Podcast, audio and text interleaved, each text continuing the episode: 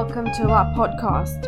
We are the Kinotomic, a movie podcast that bridges the cine nostalgia of the golden age of Hollywood with the explosive modernity of contemporary cinema. I am your host, Danny, and with me, as always, is my co host, Nick.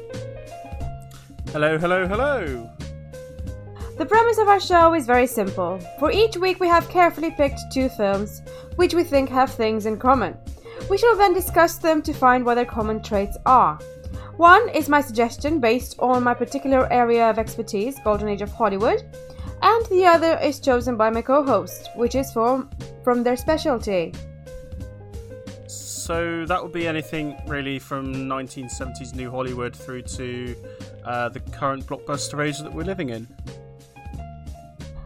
Cool. The only rule is that both picks of the weeks have to be the first time viewing for the other person.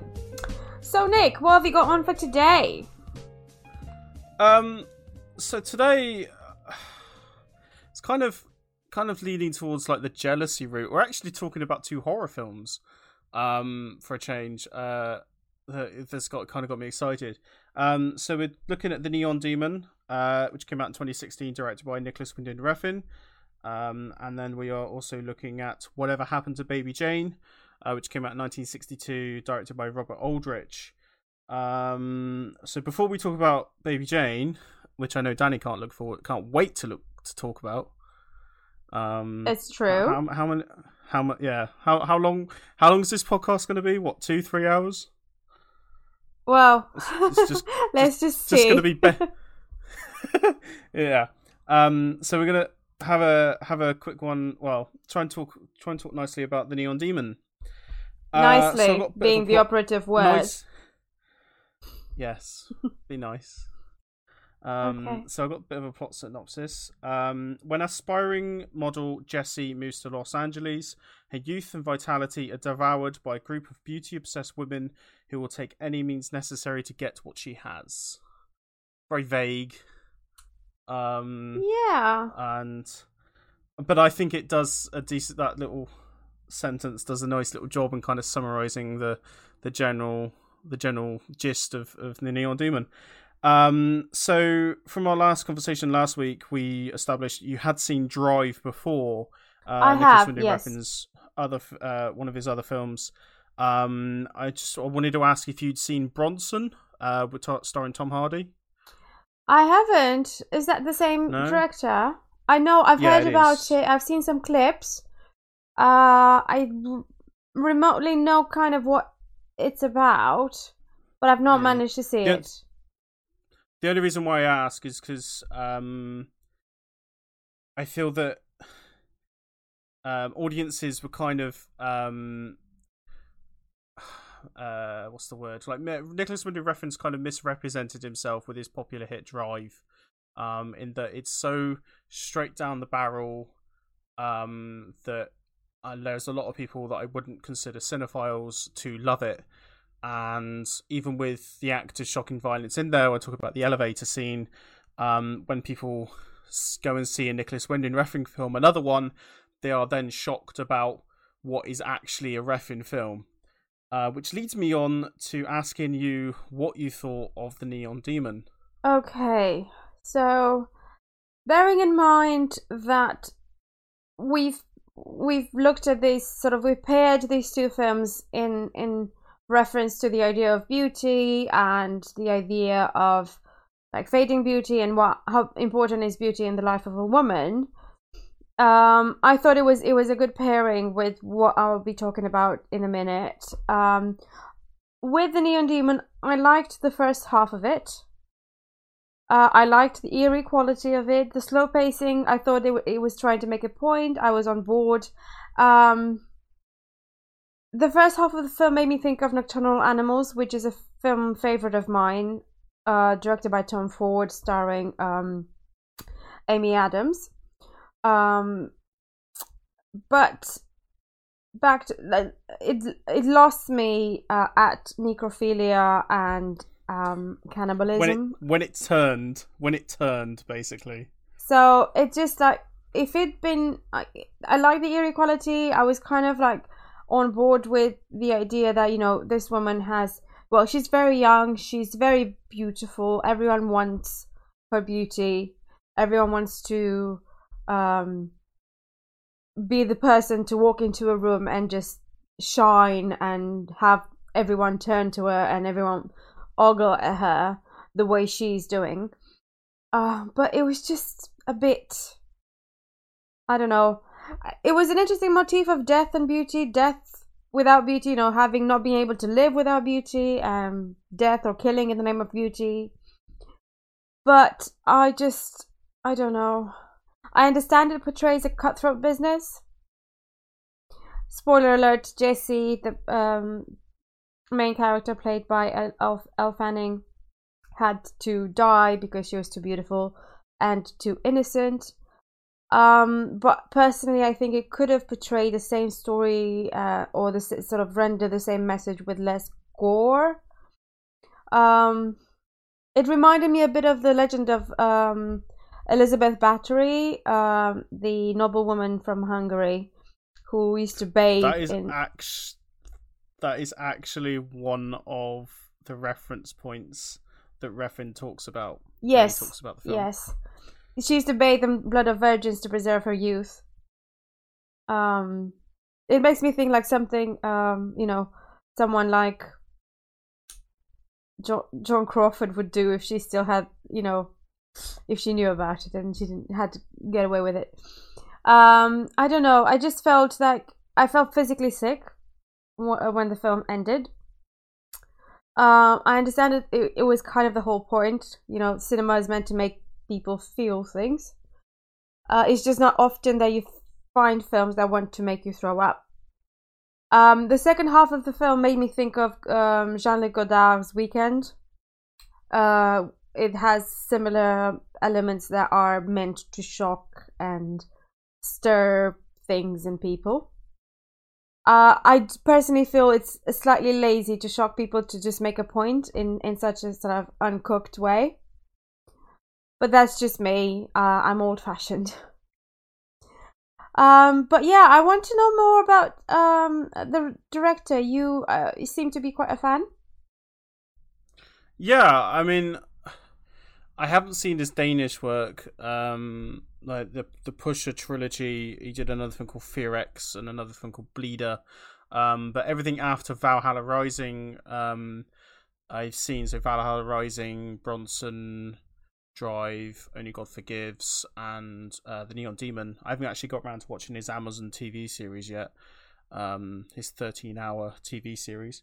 Uh, too too old to die young. Um, mm-hmm. But I, last year I went to uh, Cinema Ritrovato in Bologna, and I went to a talk with Nicholas Winding Refn, uh, where he sat down and spoke about his streaming service um, by NWR, where he kind of uncovers or like lost like exploitation films, like films that have kind of there's maybe a reason why these films aren't that well known.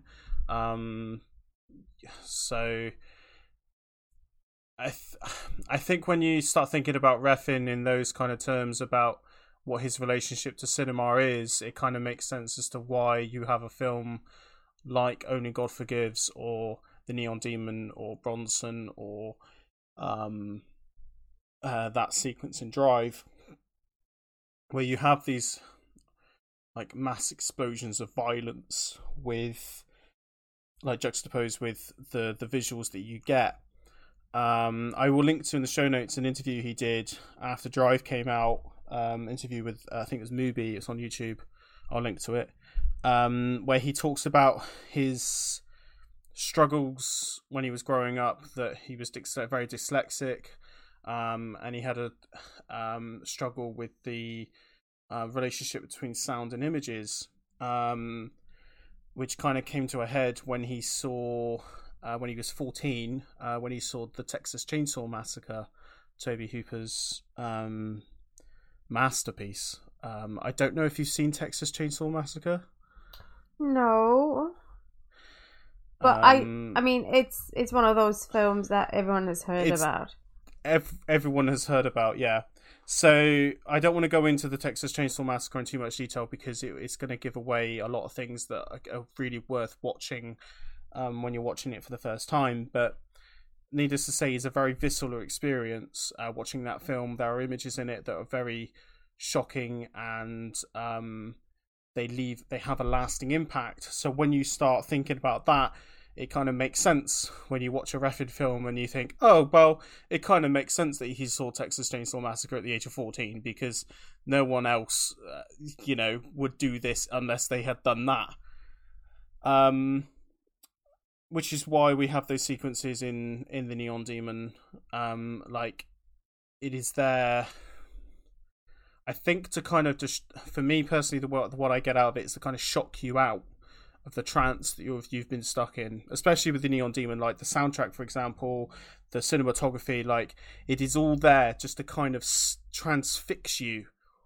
Um, I don't know if you got that kind of impression from the first half of the film.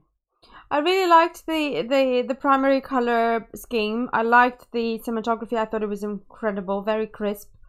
Uh, and I also liked the direction. Um, I yeah, I was sold by the style of it, and uh, same with, uh, same as with Drive. It does have a look to it that you just you're drawn in, and I think it yeah it captures you, and then it shocks you to your very core, which is why I felt physically ill once I finished watching it. It yeah, was not. so like... It was not 100 percent expected.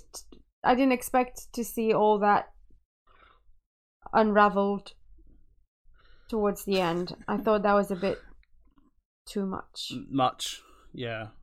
Like with, so I mean, you could call it schlock exploitation. Um, those kind of films they're kind of made to be divisive, and like Refn, Refn, what he does is he indulges in in all these kind of impulses, you know, to portray you know these hypnotic images, and then you know hit you with some shocking violence. You know, you know when you saw Drive, you know have that irreversible sequence um, in the elevator. Yes, I'm talking when he when he stomps on the guy's head. Um, have you seen Irreversible, Gaspar Noé? No. No. no. Um. So that's that's another film that kind of shocks you with violence and kind of make and has this very moral uh, question hanging over it, and Refn very much does the same kind of thing. Um,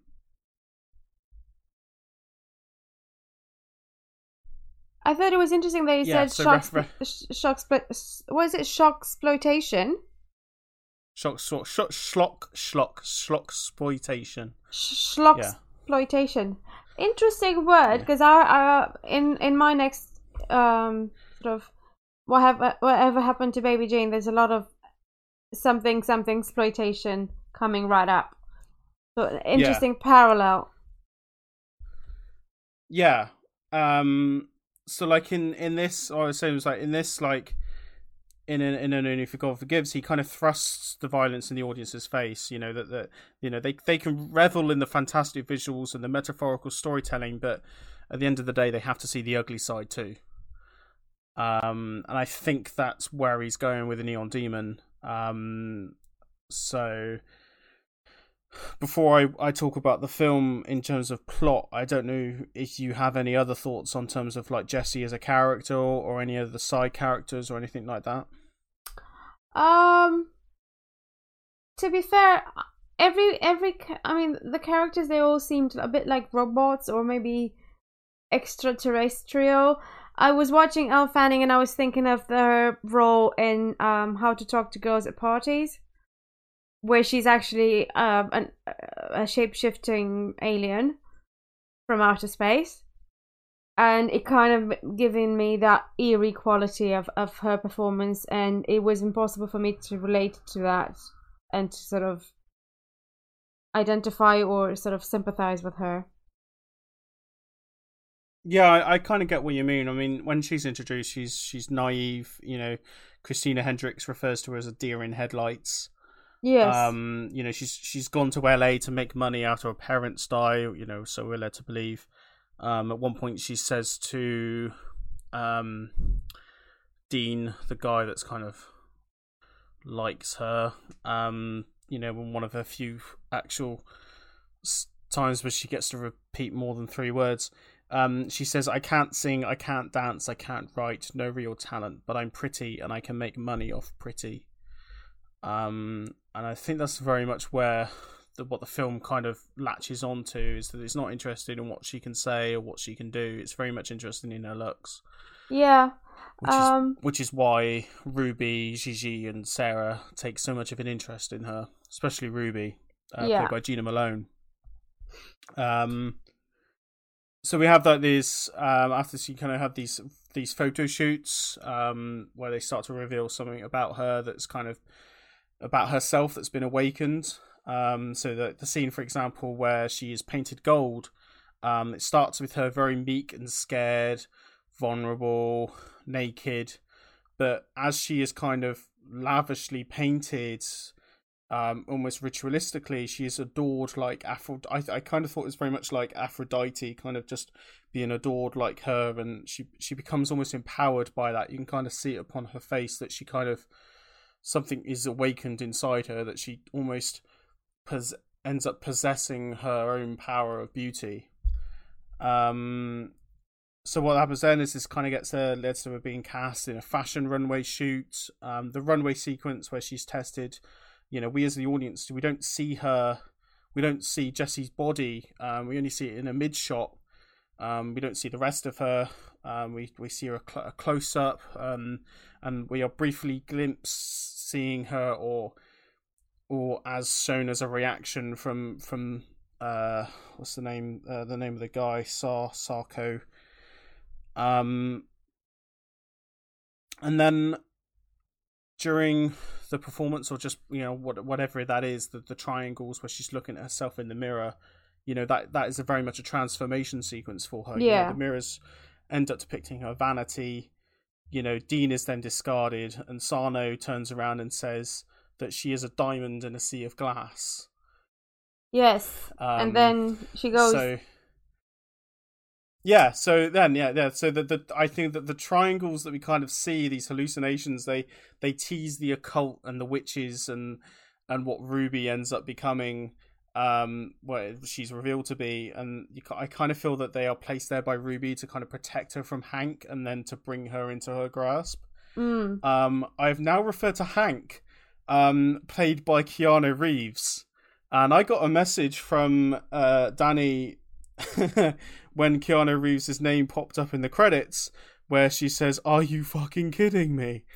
Um, I was kind of excited to, to see him on the credits. Um, what did you think of Keanu Reeves' performance? I mean, he's he's great no matter what he does. Um, but he in this film he plays this um Creep. creep, yeah. Um, sort of like predatory, pe- oldish kind of man who's running a motel and he's probably renting the rooms to underage girls.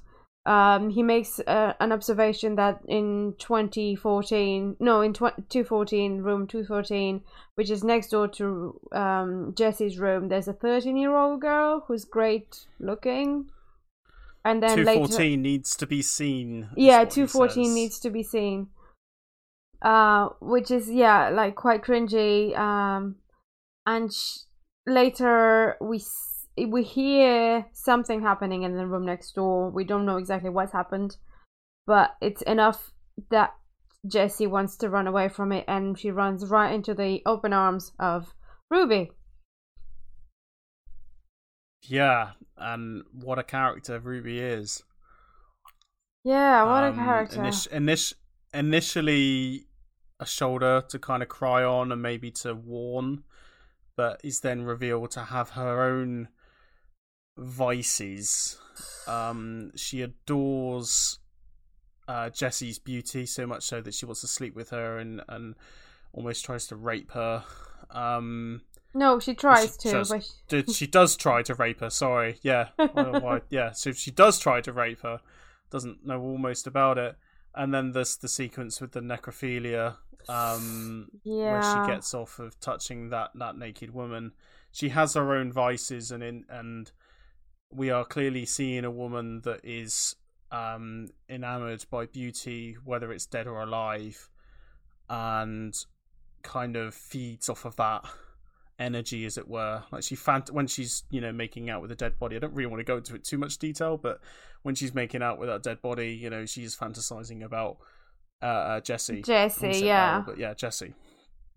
Yeah, um, th- yeah, it kind of lost me from from that point onwards. I was a bit like uncomfortable. When yeah so when when jesse moves to the mansion is when the kind of the film kind of lost you a little bit. Yeah i mean i like the idea of the mansion. I made some notes about the mansion. It kind of made me think of sunset boulevard with you know the gothic element to it stuffed animals dead dead death around um and this lady who's like you know lurking around in the shadows and she dies in a swimming pool and yeah, and the swimming pool, of course. Um, Which is, uh, I thought it was quite a reference to Sunset Boulevard. Yeah, it, it I, might I, not be, I, but yeah, I honestly thought that as well. No, I, I, I do think Refn is, I do think he's smart enough to know what he's referencing there. Um, like, so Jesse at the mansion, she's punished for a narcissism. That's what she becomes. She becomes very narcissistic and very much within herself. Um, Gigi and Sarah, they both crave her looks, her power, and after she's killed and and subsequently eaten, um, they shower in her blood. Uh, Ruby, the way I read Ruby is that she wanted sexual gratification and her beauty as well, and kind of that youthful energy that she brings. Um, she she bathes in bathes in her blood, um, and then we get this sequence which I still can't put my finger on what it means. And I'm hoping that because I'm talking to a woman that she may be able to help me out a little bit. Um, Which sequence are, refer- are you referring to? I'm referring to uh, Jena Malone crawling on a wooden floor in the moonlight, opening her legs. Yeah, I don't know what that was all about. Gushing out. It, it I I don't know. It made me think of that scene from uh, Game of Thrones, but I just don't know what that was in reference to. Um, I mean, I kind I kind of got. I mean, the way the blood kind of comes out, it almost it kind of irks to what The Shining was really saying about the elevator and the blood, and yeah, also you know, Carrie to Carrie to some extent and the fact that she's lying in moonlight as well in a full moon um you know monthly's menstrual cycle you know there's too much in that. And i don't but, uh, even though yeah, i said I'm not that sure i think if that reading, i'm enough, not sure if that reading comes in in uh, uh, ties in with the rest of what we've seen in the film. Um yeah. I think another way of looking at it is like the predatory I don't know vagina, the the, the really evil vagina that is uh, like yeah, I know what you mean. You know, absorbing and then releasing maybe, the blood maybe that she's rebirth, eaten. Yeah, probably. Maybe rebirth, something along those lines. Um, yeah, detox. We, yeah, very much like you know, it's like this ritual in the moon, in this full moonlight. Um, yes. And yeah, I even though I said that I think Refn is smart enough to know what he's referenced in terms of the swimming pool, I'm not entirely sure he knows what he's doing with that particular shot. Yeah, I, I don't know that shot is way too loaded to. Yeah, I think it's too loaded for this for the film, um, and I know there's a lot like it, I, I think it's too loaded in terms of there's to show the actual intention in that. I think he, I don't know, I don't know really. But then we we get this shot of her kind of lying in Jesse's grave in the sunlight, topless, um, surrounded by flowers. Yeah. Kind of implying that maybe implying that this has happened before. And then we have the sequence afterwards with Gigi and Sarah at the photo shoot, which is I think the sequence you're referring to when you say you're physically ill. Yes. Um, where we get Gigi becoming ill from eating Jesse and throwing up an eyeball and then cutting herself open, saying that she needs to get her out, if I remember rightly. And then Sarah picks up the eyeball and eats it herself. Um, the way Thank I read that, that is that that's all right. Oh, no problem. Um, the way I read that is that throughout the film, Gigi is referred to as a woman that has had her looks manufactured. You know, throughout the film, she is referred to as a woman that her beauty is created by a doctor. It's not natural. And the way I read that is that Jessie's beauty is very much cursed. Um, pure beauty, which is what Jessie was, isn't allowed to survive, but you know, it's eaten up by the manufactured, very much so eaten up by the manufactured. But Gigi, with her very much manufactured looks and her her perfect everything, but created by a plastic surgeon, you know, her purity is lost, and then in such she is then poisoned by the purity of Jesse. It's kind of how I read that. I don't Okay. know if you agree with that reading, I probably do. I haven't actually given it much thought of uh, other than or had it- any other thoughts? being physically Uh, repulsed by it. But it might, yeah. yeah, I think it. Yeah, I think it's Um, fair to say that. So yeah, I mean, I, I touched on it first, but before, but Cliff Martinez's score is fantastic. Um, it's one of the best scores he's ever done. Um, this guy that did Drive, he also did Only God Forgives. He, you know, he's very much worked with Refn in the past, and I think that his score for Neon Demon is his best work. Um, utterly transfixing. It's so good. Um, the cinematography from uh, Natasha Braier, who's also Danish, um, is like I said, hypnotic. It's beautiful.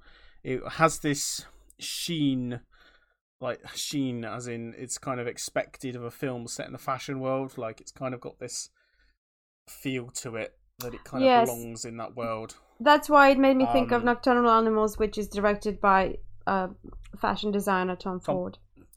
Yeah, which I haven't seen. Oh my god, it's gorgeous. I I haven't seen I haven't seen either of Tom Ford's films. Um, I've seen a lot of his photography, but I have never seen any of his films. Uh, Single Man is very Um, hard. It's heartbreaking. Nocturnal Animals is is very very well made. I thought, and I'm a big uh, Amy Adams fan. I think she's brilliant in whatever she does. Yeah, with um, so with that kind of fashion look, I mean, there's an interview that she did with the Guardian. Well, I wouldn't say interview. She wrote an article for the Guardian around about the same time the film came out, which I will as well link to in the show notes, um, where she talks about the film. And one of the things she, she says is that Refn wanted the film to kind of look like a photo book, and I think it very much accomplished that.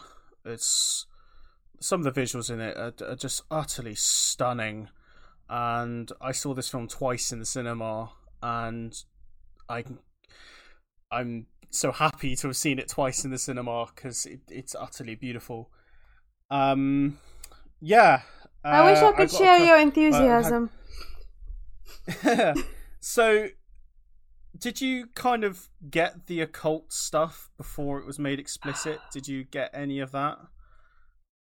Mm, I didn't think much about it, but yeah, I, I got I got it. I got the uh, evil sisterhood between those two, two three ladies, Ruby, before Gigi, before and it was actually revealed, before it was actually revealed what was going on. no. I mean, you No, kind of see them just- three together before before uh, Jesse comes in, and you kind of see them like clustered together. Yeah. So you kind of Yeah. feel that No, I- she's she's a newbie in town. They will always kind of look to, to her that she because you see you see them being jealous of her from from the get go. So you kind of know that they kind of they're not happy about her being around. It's very And much a wants- story you've seen before, so you know what's going to happen, kind of thing. Yeah. Yeah. Um, the only other questions I had really was, I mean, did the violence remove you? I mean, we've answered that question. Yeah. And the other one was, were you disgusted? And we've also answered that question. yes. Very much so. Um, so yeah, all in all, Um. did you actually like the film? No. No. No. Okay. I didn't. Because um, I mean, you were you were I looking didn't forward to it last week. I didn't dislike it. I didn't dislike it. Dislike it. I just, I wish. I mean, I mean, I've seen it now. I know what it's about. Uh, I appreciate the craft. Uh, and the way the story is told. So the, the style is beautiful, like you said. The music is good. Um, I just, yeah, I think it went a bit too far. So I mean, because like last week you were very much looking forward to it because you you know you said that Kermode very much likes it and he did give it four stars out of five on the Guardian.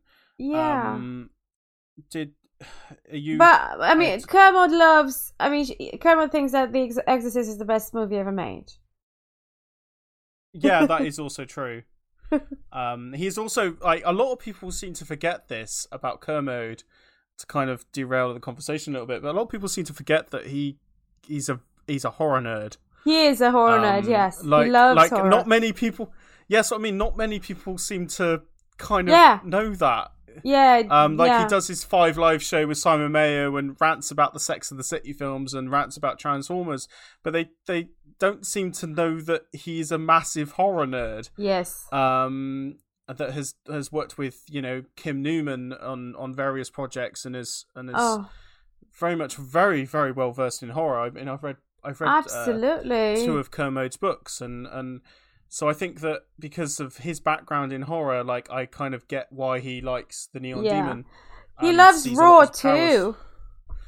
Ah, Raw is fantastic. Yeah, he, I think he called he called Raw the best film of 2017.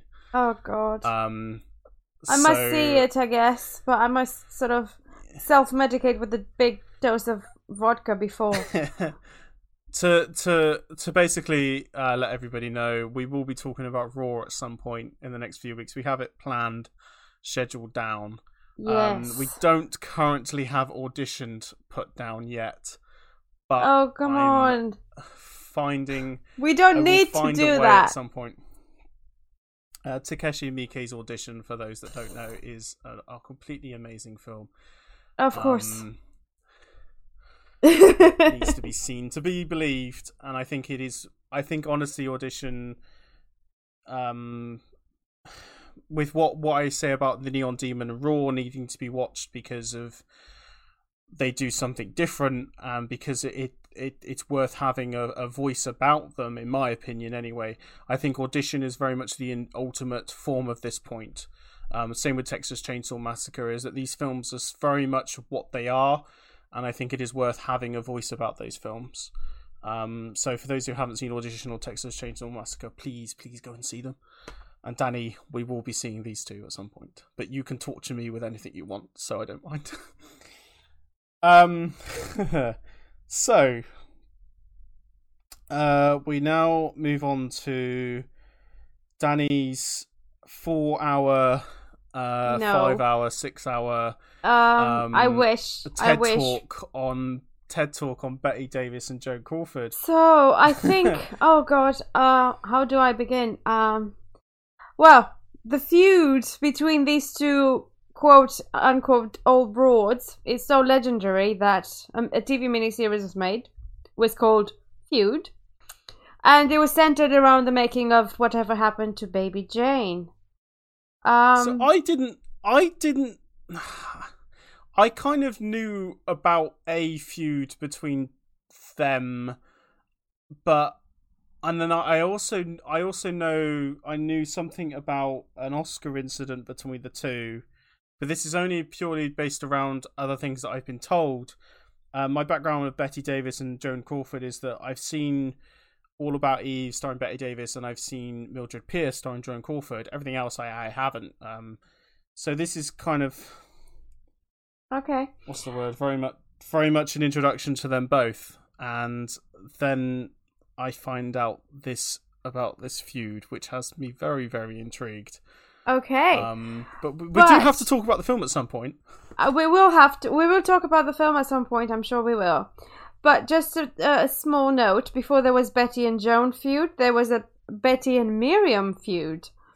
Um, that is Miriam Hopkins. We should talk about more about this in a future episode. I will make you watch a lot of Miriam Hopkins films, as as as I promised. We might even dedicate a whole bonus episode to Bette. I think, who was an incredible woman, um, who I absolutely love and admire. But uh, back to Baby Jane. Uh, this, like we said, is a legendary production. It's directed by Robert Aldrich. It was considered the f- first of a whole new subgenre, hag horror, also known as psycho biddy, exploitation, grand dame guignol.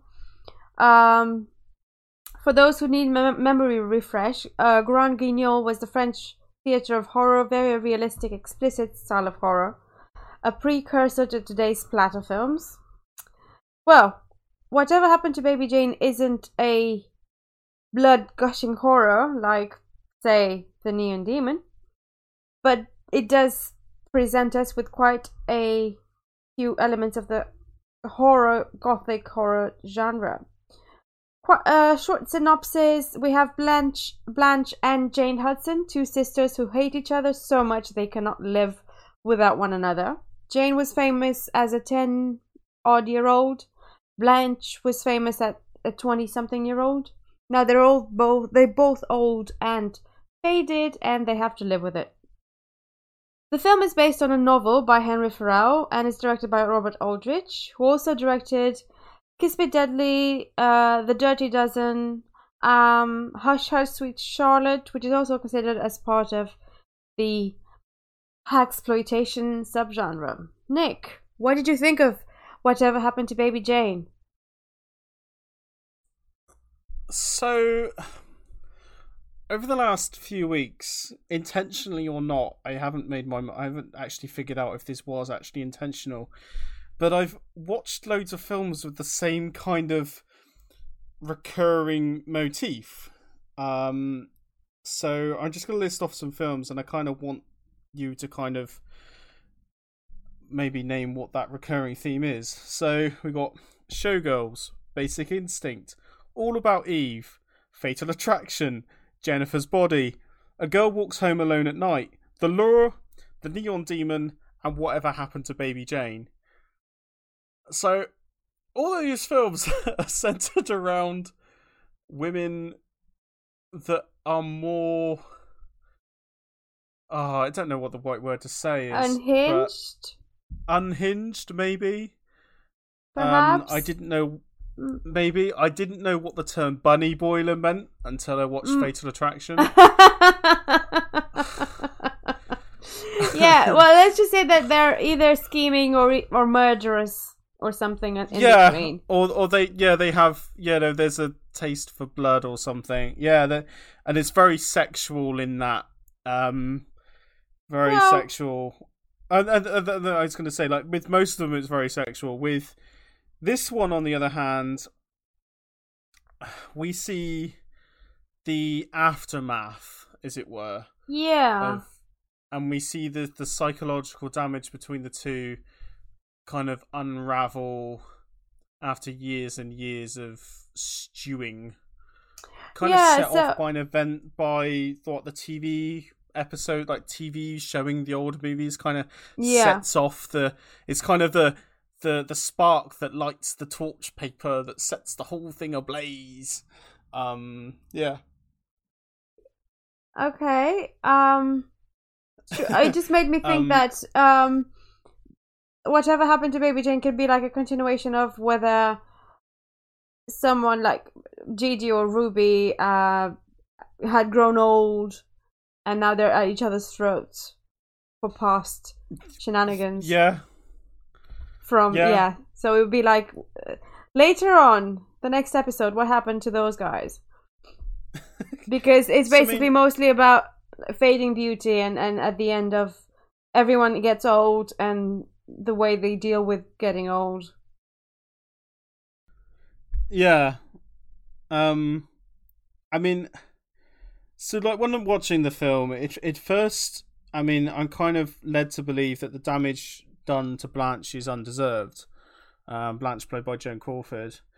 And that it's all down to the it is all purely down to the spiral mentaling mental well being of Jane, uh, Bette Davis.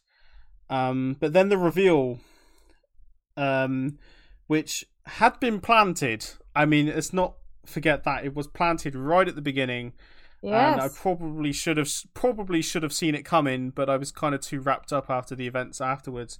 Kind of comes, and then it's kind of heartbreaking. it doesn't excuse Bette Davis's jo- Jane's actions at all. It doesn't excuse them. I mean, she murdered the maid. Um, Yeah. She flat out volleyed, kicked. I mean, it was an impressive kick. I mean, I've seen kicks done by footballers that are, are, are less impressive. Uh, she kicks Blanche in the head, and I honestly was You have to remember that she has Oh. mental health issues.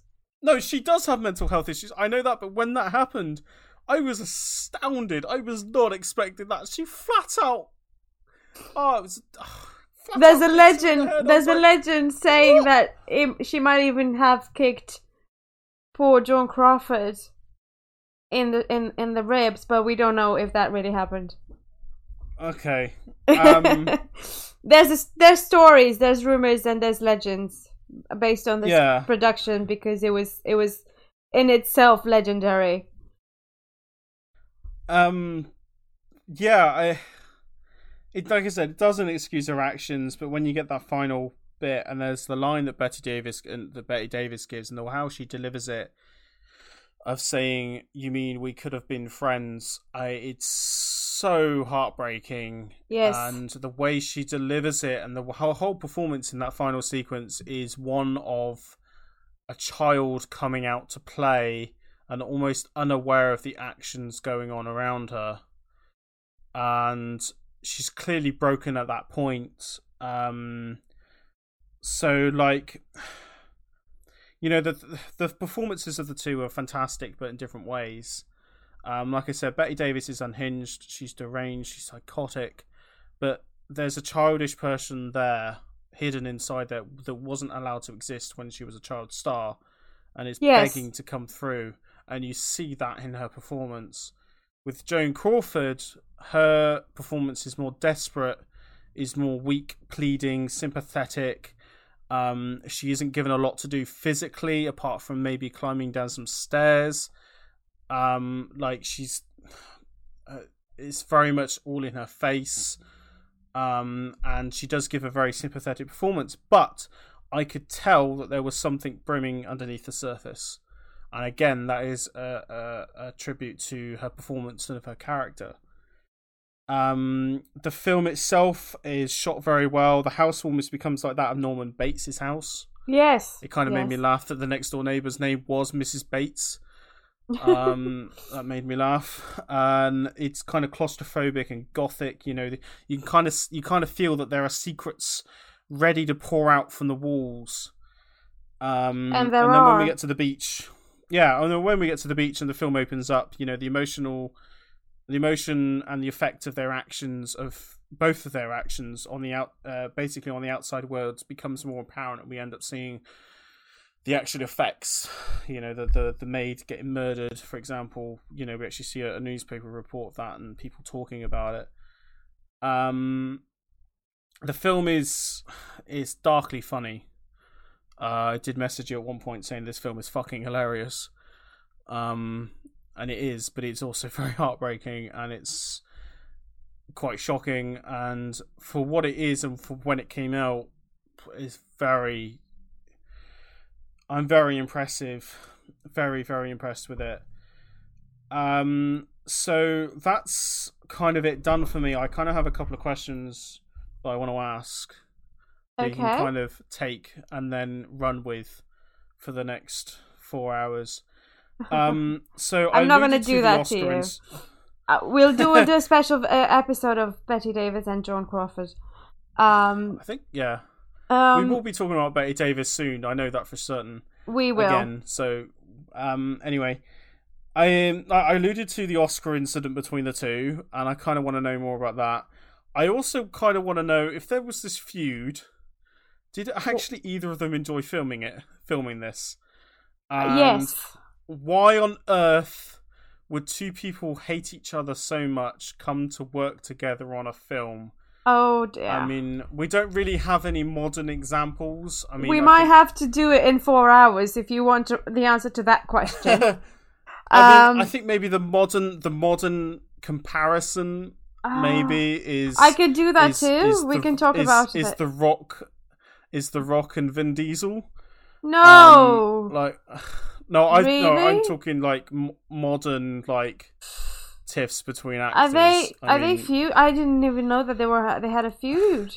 Yeah, they have a they have um in their contract for I think it was uh Fast Fast 8 Fate of the Furious it came out that um that they could only there's only so many punches they could take and there's only so many punches they could give and they also didn't share a single shot in the film despite Oh, wow. being co-leads which is why we got the Fast and Furious spin-off Hobbs and Shaw starring Vin uh starring The Rock and Jason Statham and then Vin Diesel's still doing his own thing in the Fast and Furious main series.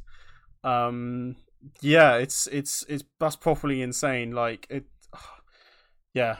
I, I, I bet you never thought I would talk about Fast and Furious on the podcast, but here we are. Um, but yeah, no, I honestly, I, I kind of, I really want to know more about this feud, and Okay. um, if you've got any more interesting tidbits on the film. I've I've got loads. I've got loads. So bear with me. Um. Okay. So I, I may interject with some, I may interject with some actual other questions depending on what you say. but we'll absolutely, absolutely. Um. I so I'm just going to. where do I start? There's so much information that I have to give out. So, what was your first question? Uh, so the first question was um, the Oscar incident. Okay, so let's go. Uh, I don't know if I want to start with that though. Um, let's just let's just okay. Let's start with that. Fine.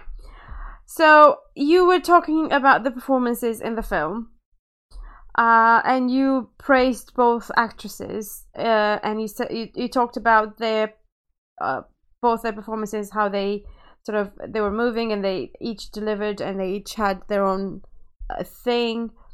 Um when so i just i don't know i have to sort of rewind a bit because I need to talk a bit about the production because this was a film that nobody wanted to make this is 1961 1962 um it was actually because it was it was done on a on a shoestring and basically robert aldrich cut it in camera so basically it was done very very very very tightly so everything there was no um, extra film used. There was very very they I think they it was in post production for like a month.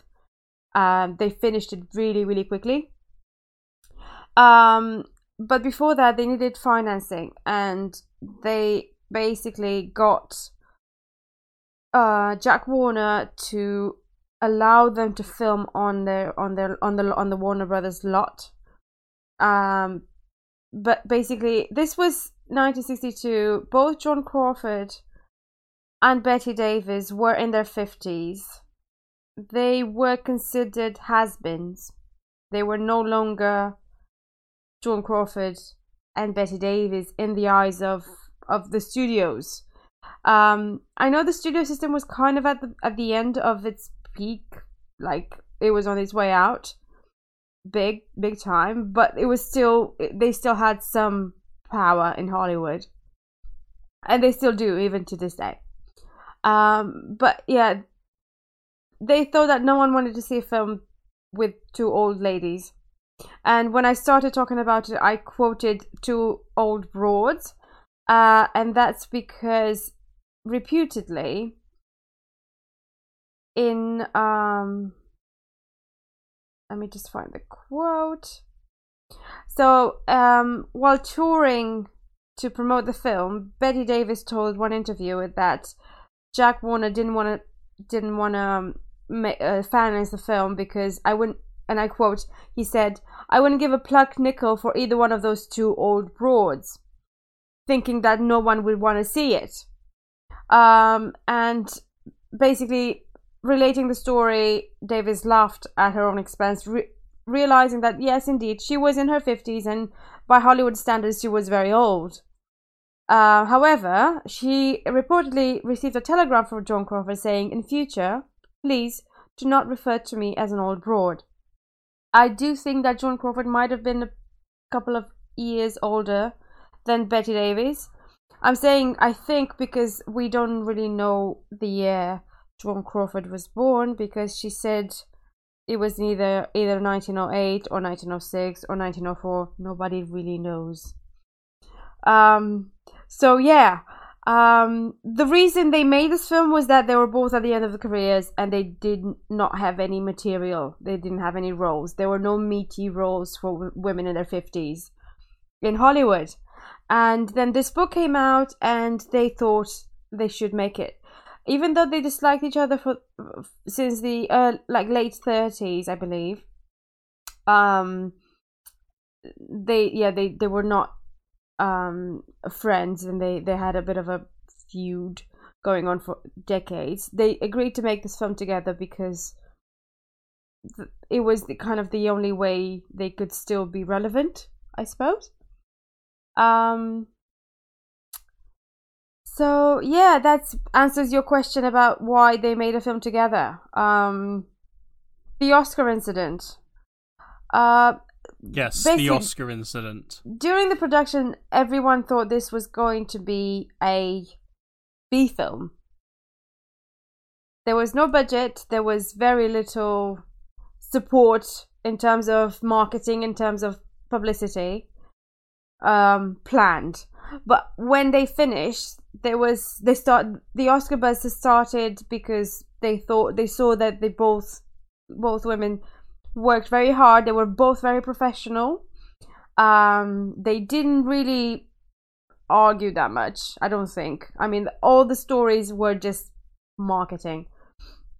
Um, so the Oscar incident, basically, when the Oscar nominations came through, Bette Davis was had received a nomination for this film, but Joan Crawford had not.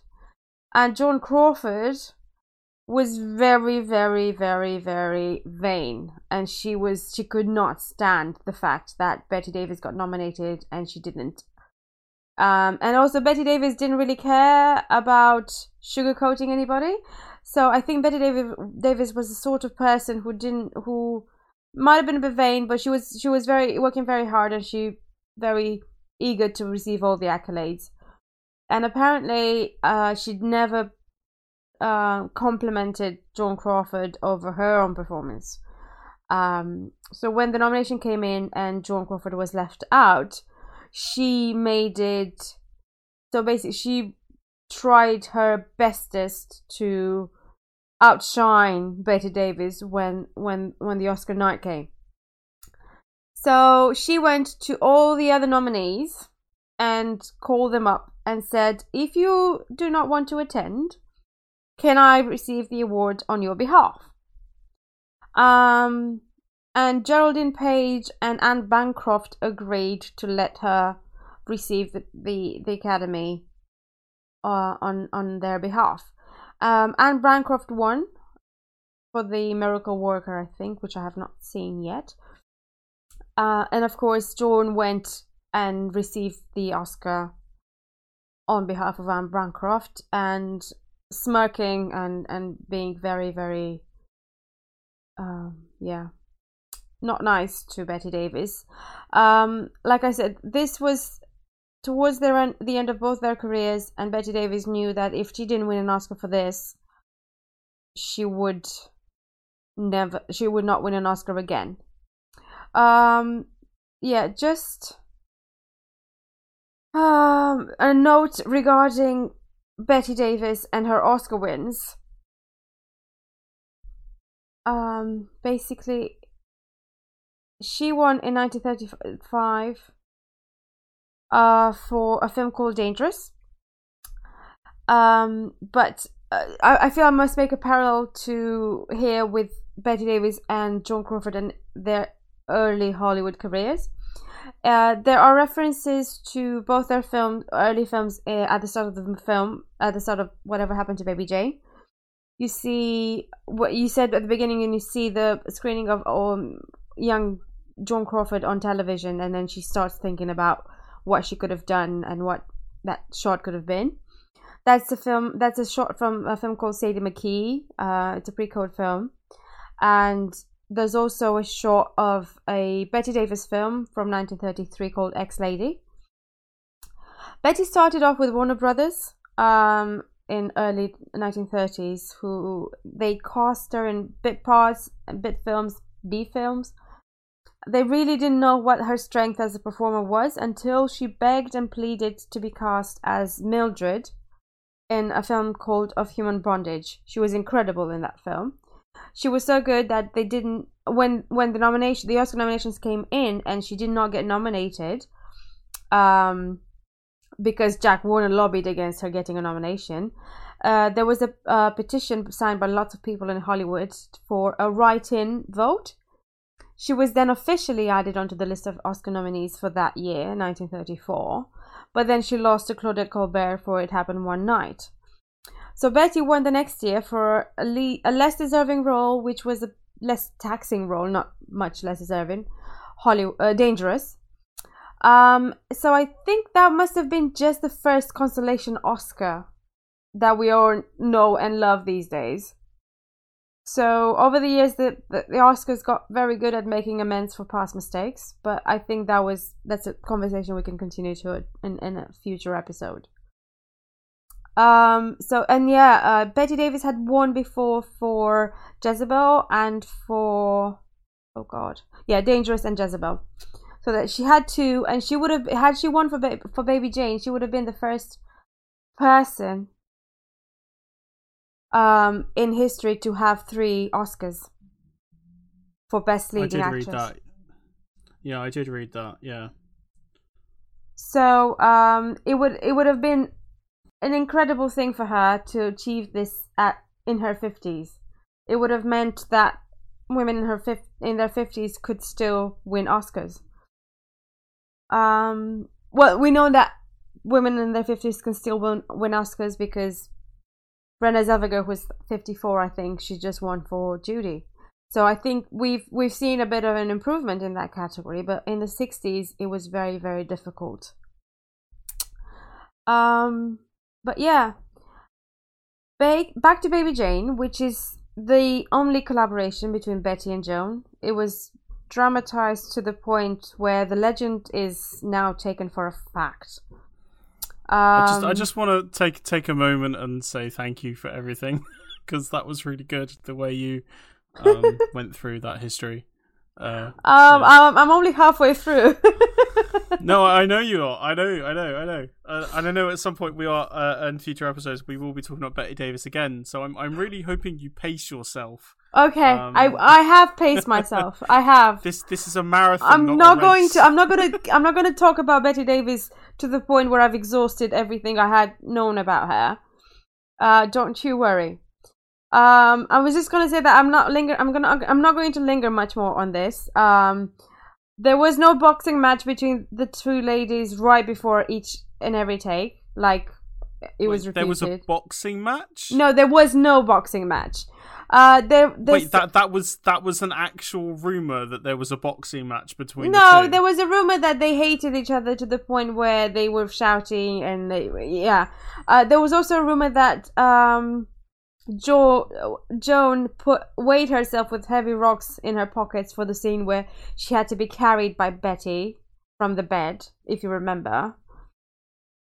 Um, but I want to I want to talk a bit more about the approach that bo- uh, both actresses brought to their roles, which is why I think Bette was nominated for an Oscar and Joan wasn't. Um, Henry Farrell, who wrote Whatever Happened to Baby Jane, the novel, uh, apparently visit he visited the set one day, and he said, "My, with regards to Bette, my God, you look just exactly as I pictured Baby Jane to be." Um, I think I'm not exactly sure, but apparently, what Bette wanted to do with this, uh, I have a quote. What I had in mind, no professional makeup man would have dared to put on me.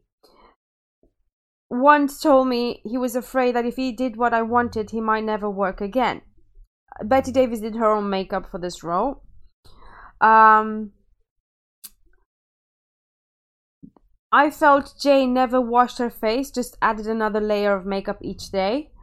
Um, I and it- definitely got that impression. yeah. Like, so the way her makeup is kind of on her face. It, it I mean, I mean, it, she say you say she was about fifty years old when she filmed this. I mean, she looks much much haggard and much much older. Yeah. and it it it was because yeah, of the makeup and the very unflattering um, um, lighting. I don't know if you remember if you if you picked up on it. It was I think it was towards the beginning where she finds the the songs that she did with her father in, in she, when she was a child, and she looks at the uh, at herself in the mirror from sort of a few feet away. As she starts to sing, and she's got the bow on her head, and then she comes closer to the mirror and then the mirror hits the light hits her and you see her face and she's very very haggard and she looks very very old and and wrinkly Yeah, she's she's she's like if you left Norma Desmond in the sun for, Yes, for a bit too long, yes. you know. yes and Um, apparently there's certain very very much aspects of Bette Davis's performance that made me think of, of Gloria Swanson in uh, Sunset Boulevard. i think there um, are lots of references to sunset boulevard in in this Yeah, there, there Um, are definitely. I think the the the baby Jane Jane, Jane Hudson. I think she was she was modeled after Norma Desmond. Um, apparently, I don't know if this is true, but apparently there's been lots of women that looked like baby Jane Hudson, like old Jane Hudson, um, that would just cruise the Hollywood Boulevard. That had been employed once for actresses. Now they had faded from from the limelight and had nowhere to go and they had still had that idea that they will they would put this makeup on to look beautiful not really realizing being in this bubble where they live in the past and they don't really realize that it doesn't look good on them anymore. Apparently that scene where she goes to the mirror and she, was supposed to start screaming in horror but what she could only do she just could she only put her hands over her face and she started sobbing. And i thought that was much more effective than if she'd been screaming. Um also so yeah many people thought she went overboard with that makeup because she put it on herself. Um but she if we have to think that she portrayed someone living in the past someone who was cling clinging onto like a long faded youth um definitely with mental health problems. Um what i like about her and i think that's why she got the nomination uh, was never afraid she was never afraid to go the extra mile for her roles. She was not as vain as Joan crawford was and i'll get to that in a minute. She was never considered a great beauty. Joan crawford has always been considered she was mostly about the looks. Bette davis was more about the craft.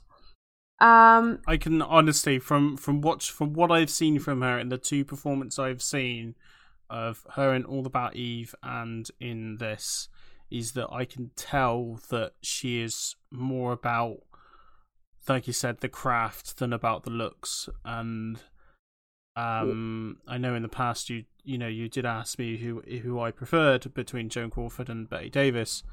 As if it's you know some kind of football rivalry.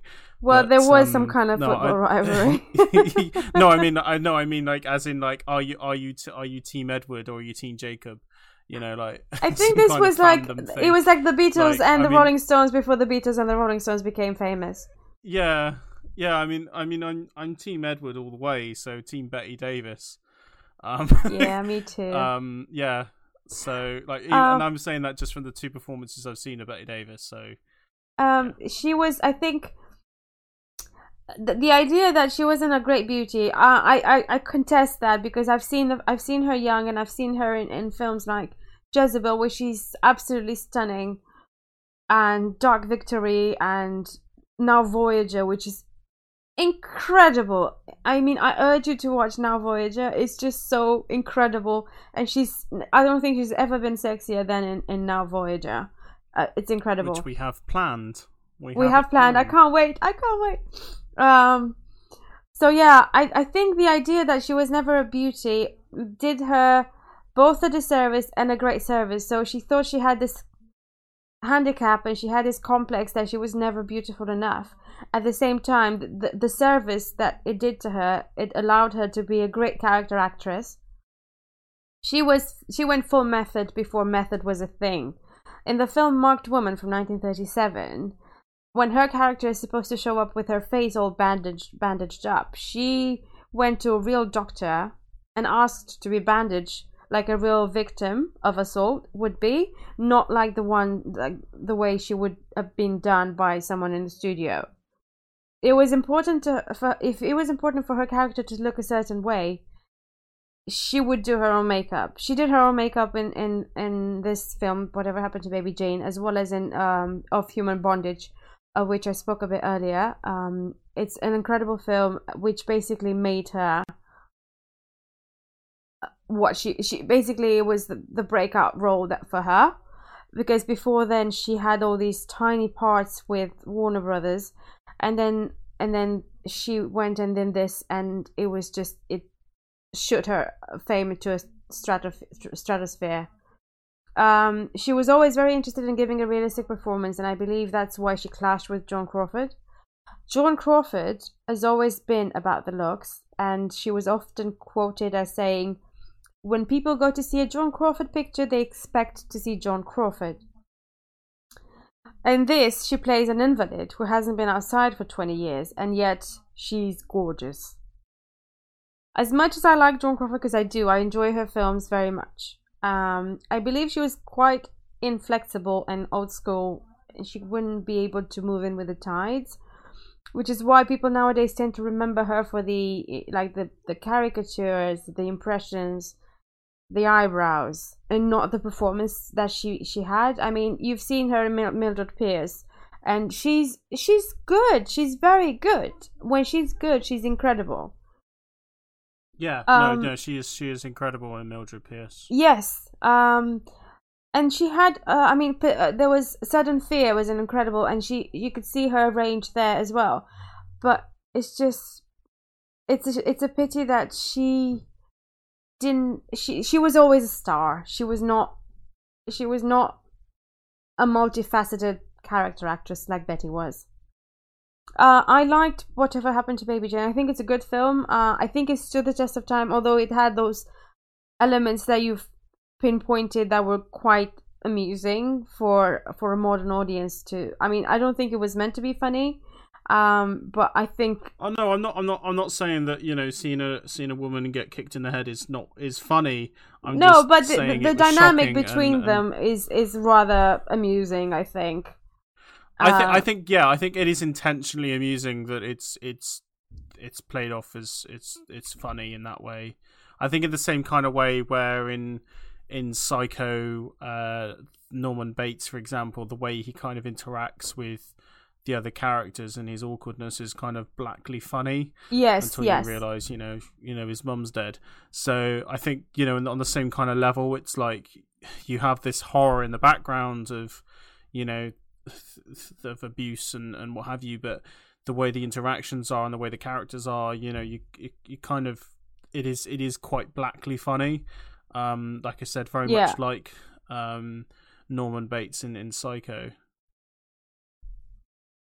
Yeah. Um. Uh. What? Uh, yeah. It's just. I thought it had film noir elements every now and then. It had a bit of horror. Uh. Gothic elements of um the sort of decay and age and what age does to people and like loss of beauty.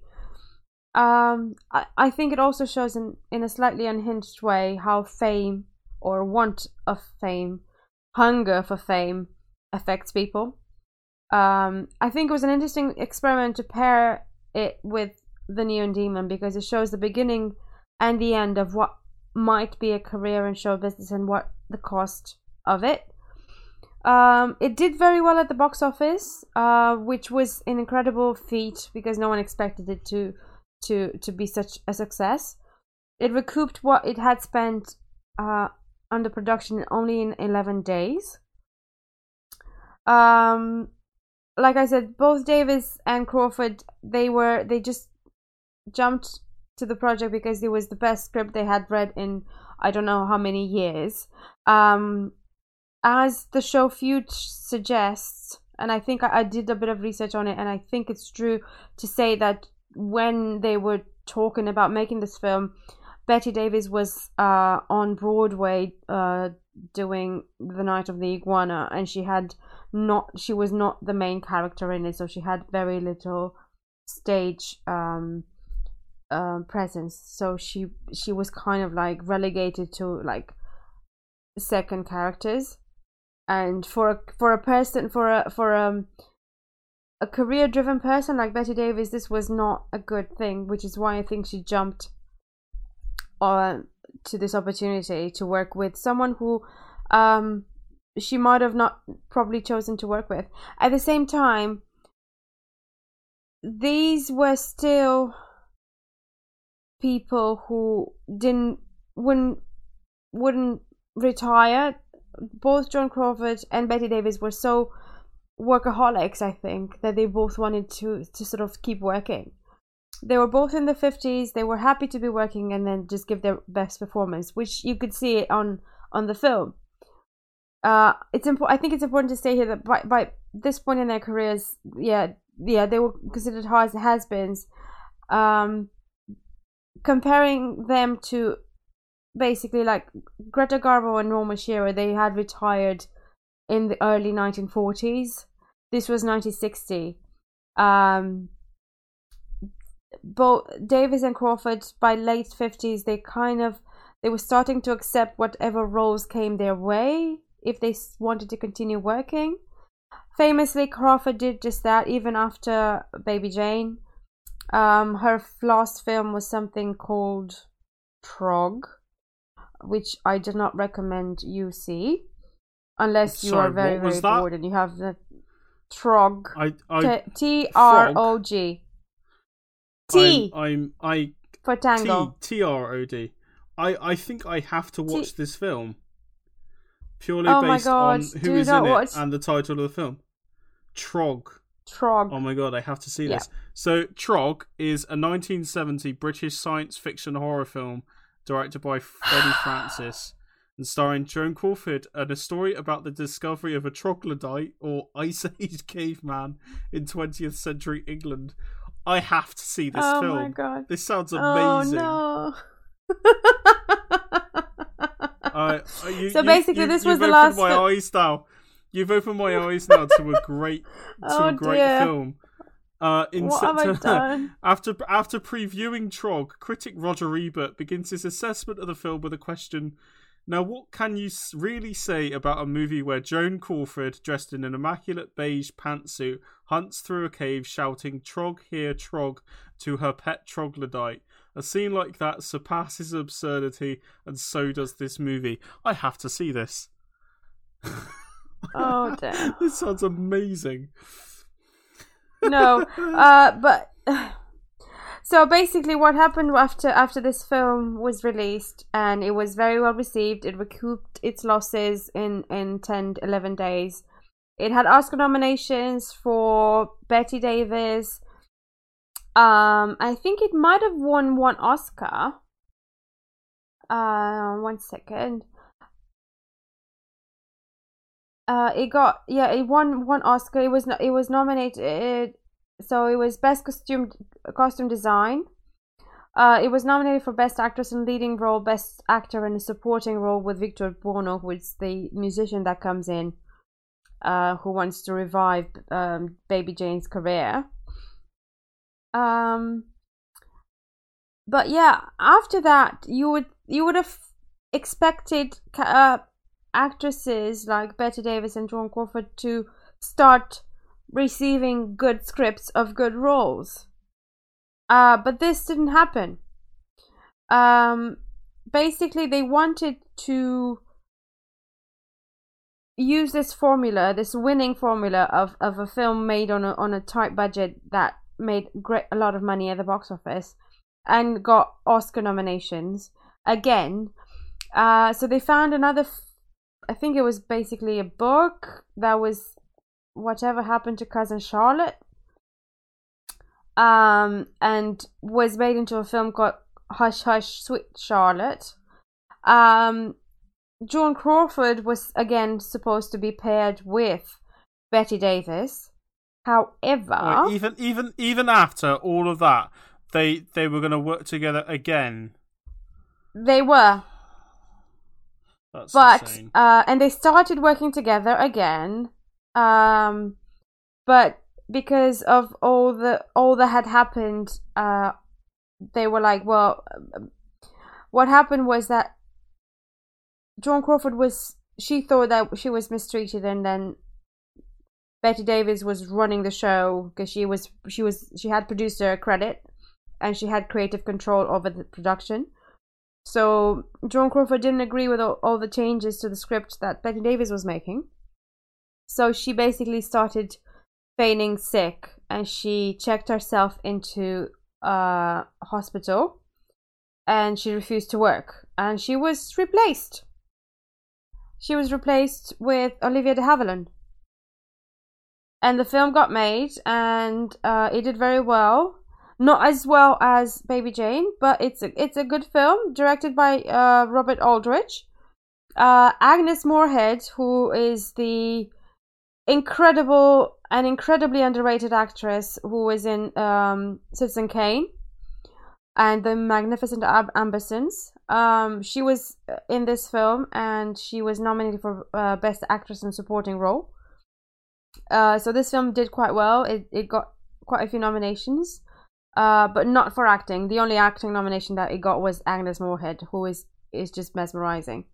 Um, but yeah, and Bette Davis did a few other more meaty roles in the 60s and the 70s and the 80s, but Joan Crawford ended with Trog. Uh, that's how she ended her career. Unfortunately. So I think that I have one more or two other notes regarding this film. just just one Um, or two. Yeah, I think I've yeah, I think I've might have said a bit. Yeah, I think that might we might have gone over our time limit. Um, I just wanted to like the, regarding the questions like w- what made them work together. Like I said, they just had to because they were the only women in Hollywood still working in Hollywood at their age. Other people like that, uh, you you had Olivia de Havilland, who was kind of semi-retired and who was for who was basically convinced to to jump in and work on Hush Hush Sweet Charlotte um, once Joan Crawford got sick. Um, you had Katharine Hepburn, who's also worked consistently during the 60s, 70s, and 80s because she was Katharine Hepburn and she had some sort of, yeah, clout, I suppose. I don't know. She she was in basically in a league of league of her own. And Barbara Stanwyck, who started doing TV um, in the 60s, 70s, and 80s uh but other from the from the golden age of hollywood there were n- n- very few actresses left working. So that's why they had to work together. Of course nowadays you have people like susan sarandon and jessica lange who played bette and joan in in the show. Feud who are now i think they're in their 70s and they're still working. So things have changed for women um over Yeah, the I- of I just 50, wanted to- thankfully I just kind of wanted to have us kind of sum up around that TV series. I just had a couple of notes on it. Um, Yeah. If you were Have you to seen it? up. I am um, close to wrapping so up. I kn- okay. No, I I was just gonna say about feud is that um I need I I did see an episode. I think I saw the first episode when it aired back in 2017.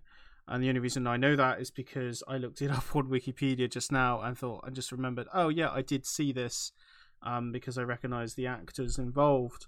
Um, so it was Hmm. a uh, done by a guy called Ryan Murphy. Um, if you know, is a f- yes who did um, Nip. Everyone knows him from Nip Tuck and Glee and American Horror Story, but what I know him from is Scream Queens, which is fantastic.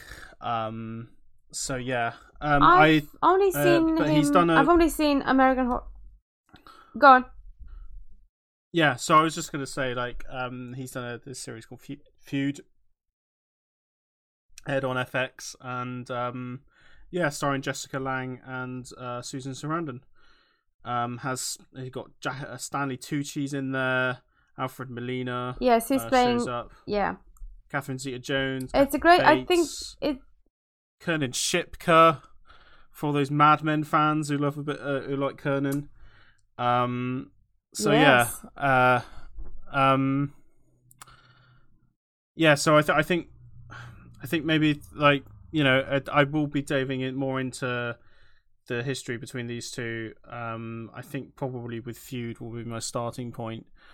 Um. And Yes. I probably may maybe pester Danny for more reading material between the two about the two. Absolutely. but um, I know for a Um, fact yeah, I just wanted. got and yeah, carry on. Sorry, you go. You go first.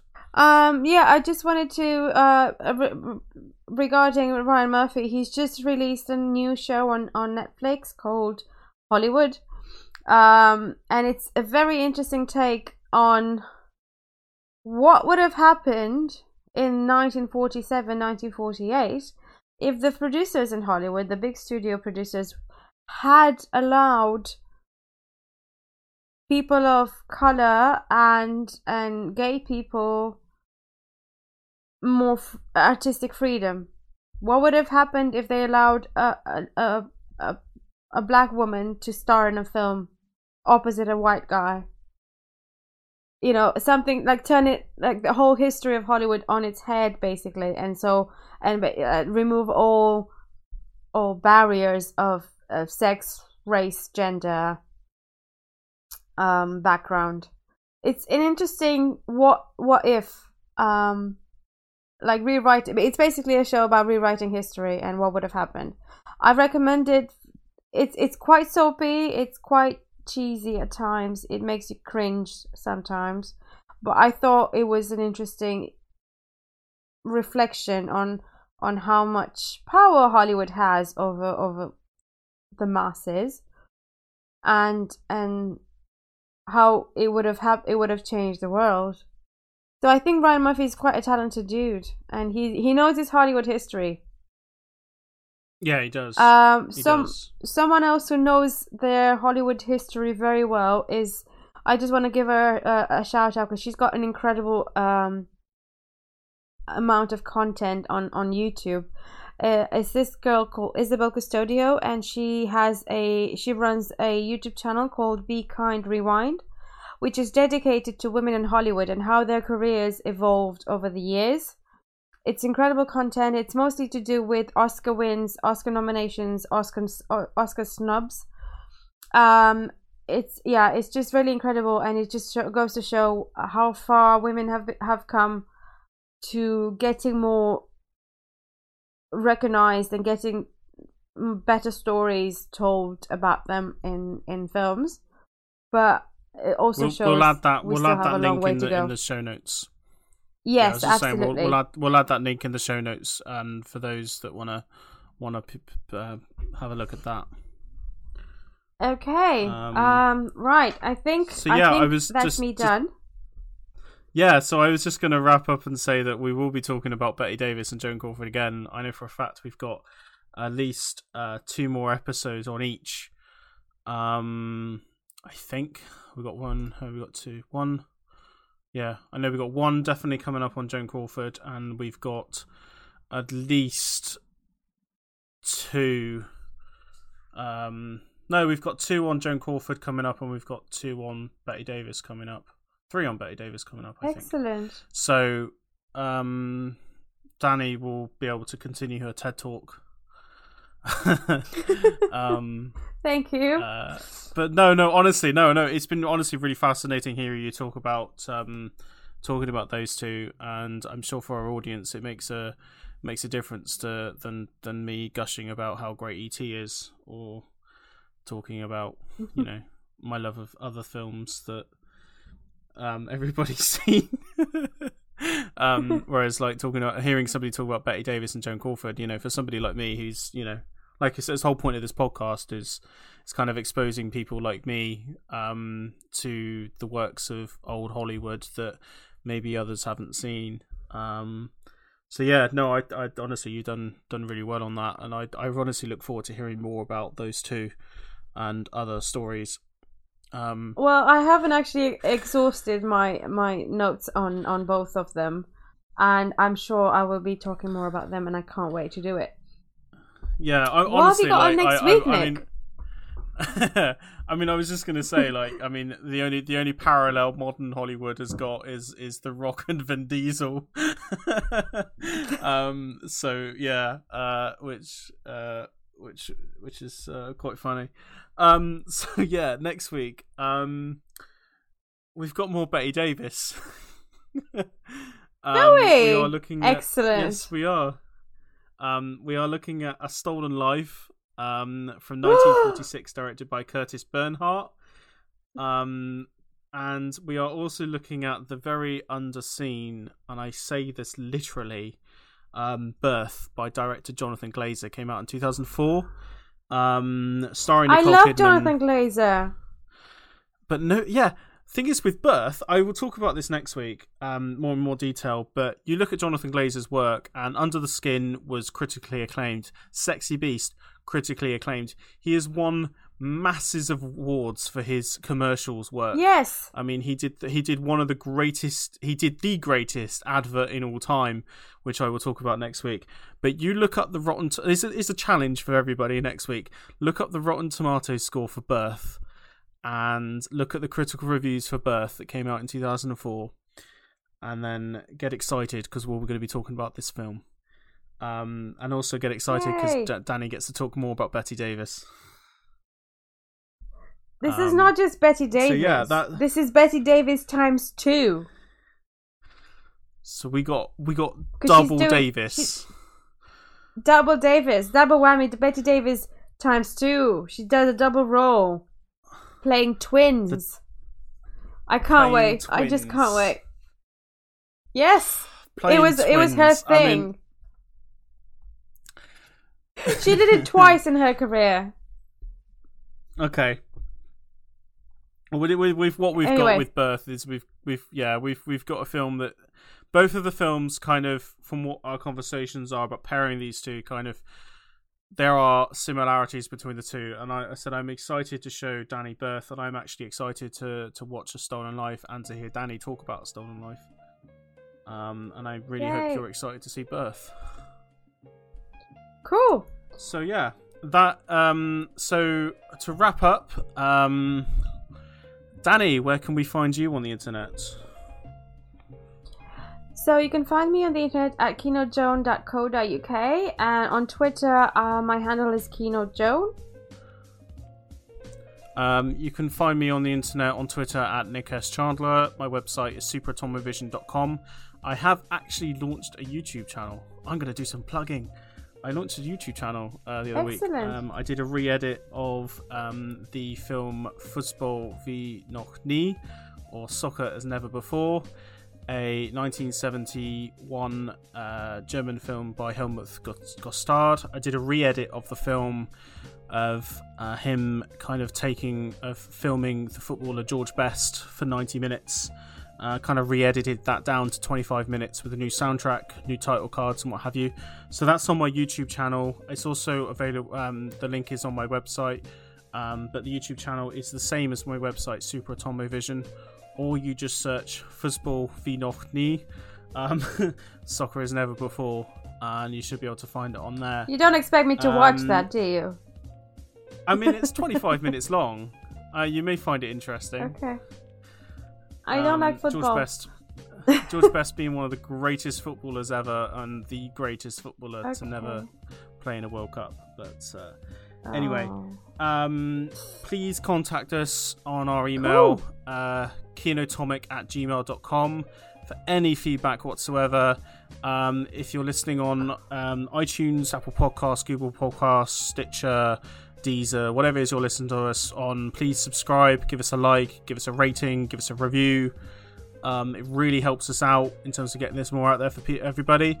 And um, I want to say thank you all to listen for listening, and I hope to catch you all next week. Thank you all. See you next week.